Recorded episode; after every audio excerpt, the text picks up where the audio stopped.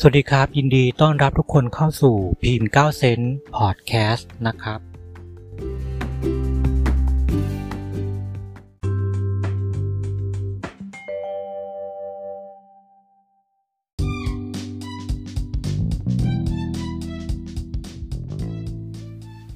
ดวงของคนที่เกิดวันเสาร์ในเดือนตุลาคม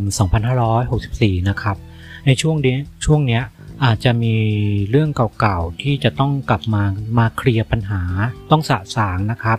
ต้องมีความเหนื่อยยากลำบาก และต้องอดทนกับเรื่องเดิมๆเรื่องเก่าๆที่ยังต้องแก้ไม่จบเสียทีนะครับ ระวังนะครับในการที่ว่าจะมีปัญหากับเจ้านายผู้ใหญ่คนที่อายุมากกว่าตรงเนี้ยนะครับ จะมีความขัดแย้งกัน จะทุกข์ร้อนอะเพราะผู้ใหญ่นะครับ จะมีความอึดอัดไม่อยากอยู่นะครับ ผมนะ และช่วงนี้เราควรที่จะระวังในเรื่องของคำพูด และเอกสารสัญญาตรงนี้ให้ดีด้วยนะครับ เพราะว่าคำพูดหรือเอกสารสัญญาเนี่ยอาจจะมีปัญหากับเราได้ในภายภาคหน้านะครับผมนะครับ แล้วก็คำพูดของคนหรือว่าคนที่เข้ามาเนี่ยบางทีก็ไม่น่าจะไว้ใจมากนัก ไม่ค่อยที่ว่าจะจริงจังนะครับผมนะ ระวังในการที่จะถูกหลอกถูกโกงนะครับ ช่วงนี้ก็ไม่ควรที่จะไว้ใจใครง่าย ๆนะครับ หน้าที่การงานจะมีความทุกข์ร้อนอึดอัด ถูกบังคับ ถูกกดดันนะครับ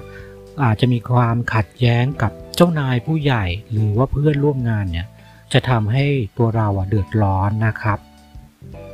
ส่วนในเรื่องของฐานะของการเงินเนี่ยคุณเป็นคนมีความสามารถนะ สามารถที่จะหาเงินหาทองอะด้วย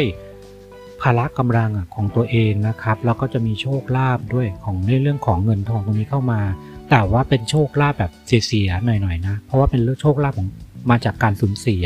อาจจะเป็นเรื่องของการเจ็บป่วยนะครับ หรือว่าจะเป็นเกี่ยวกับค่ารักษาพยาบาล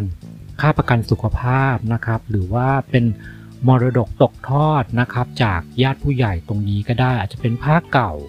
หรือทรัพย์สินเก่าตรงนี้นะครับ ทางด้านของความรักเนะ่ยเป็นความสัมพันธ์ที่ดีนะ จะช่วยเหลือดูแลกันนะเป็นอย่างดีนะครับผมนะ ก็ในช่วงนี้ก็คือจะต้องประคับประคองกันไป เขาก็ห่วงใยเราเราก็ห่วงใยเขาต่างคนต่างที่จะให้กำลังใจซึ่งกันและกันนะครับ ก็ไม่มีปัญหาอะไรสำหรับคนโสดนะมีโอกาสที่จะพบรักใหม่นะครับผมนะอาจจะเป็นการที่ มีคนแนะนำให้รู้จักตรงนี้ก็ได้อาจจะเป็นรุ่นพี่หรือว่าเป็นผู้ใหญ่หรือคนที่อายุมากกว่านะครับ จะแนะนำให้รู้จักนะครับ ก็อยู่ในวงคอจรวงคอจรของคนที่สนิทญาติสนิทตรงนี้นะครับ แนะนำมาหรือไม่บางทีเนี่ยอาจจะเจอกันโดยบังเอิญผ่านทางสื่อออนไลน์ สื่อโซเชียลต่างๆนะครับนะอยู่ๆเนี่ยก็คือว่าเขาจะเข้ามาเอง หรือเป็นคนที่คนที่ห่างไกลกันหรือว่าคนเป็นคนที่ คนละพื้นเพคนละภาคคนละจังหวัด หรือว่าเป็นคนต่างประเทศตรงนี้ไปเลยก็ได้นะครับผม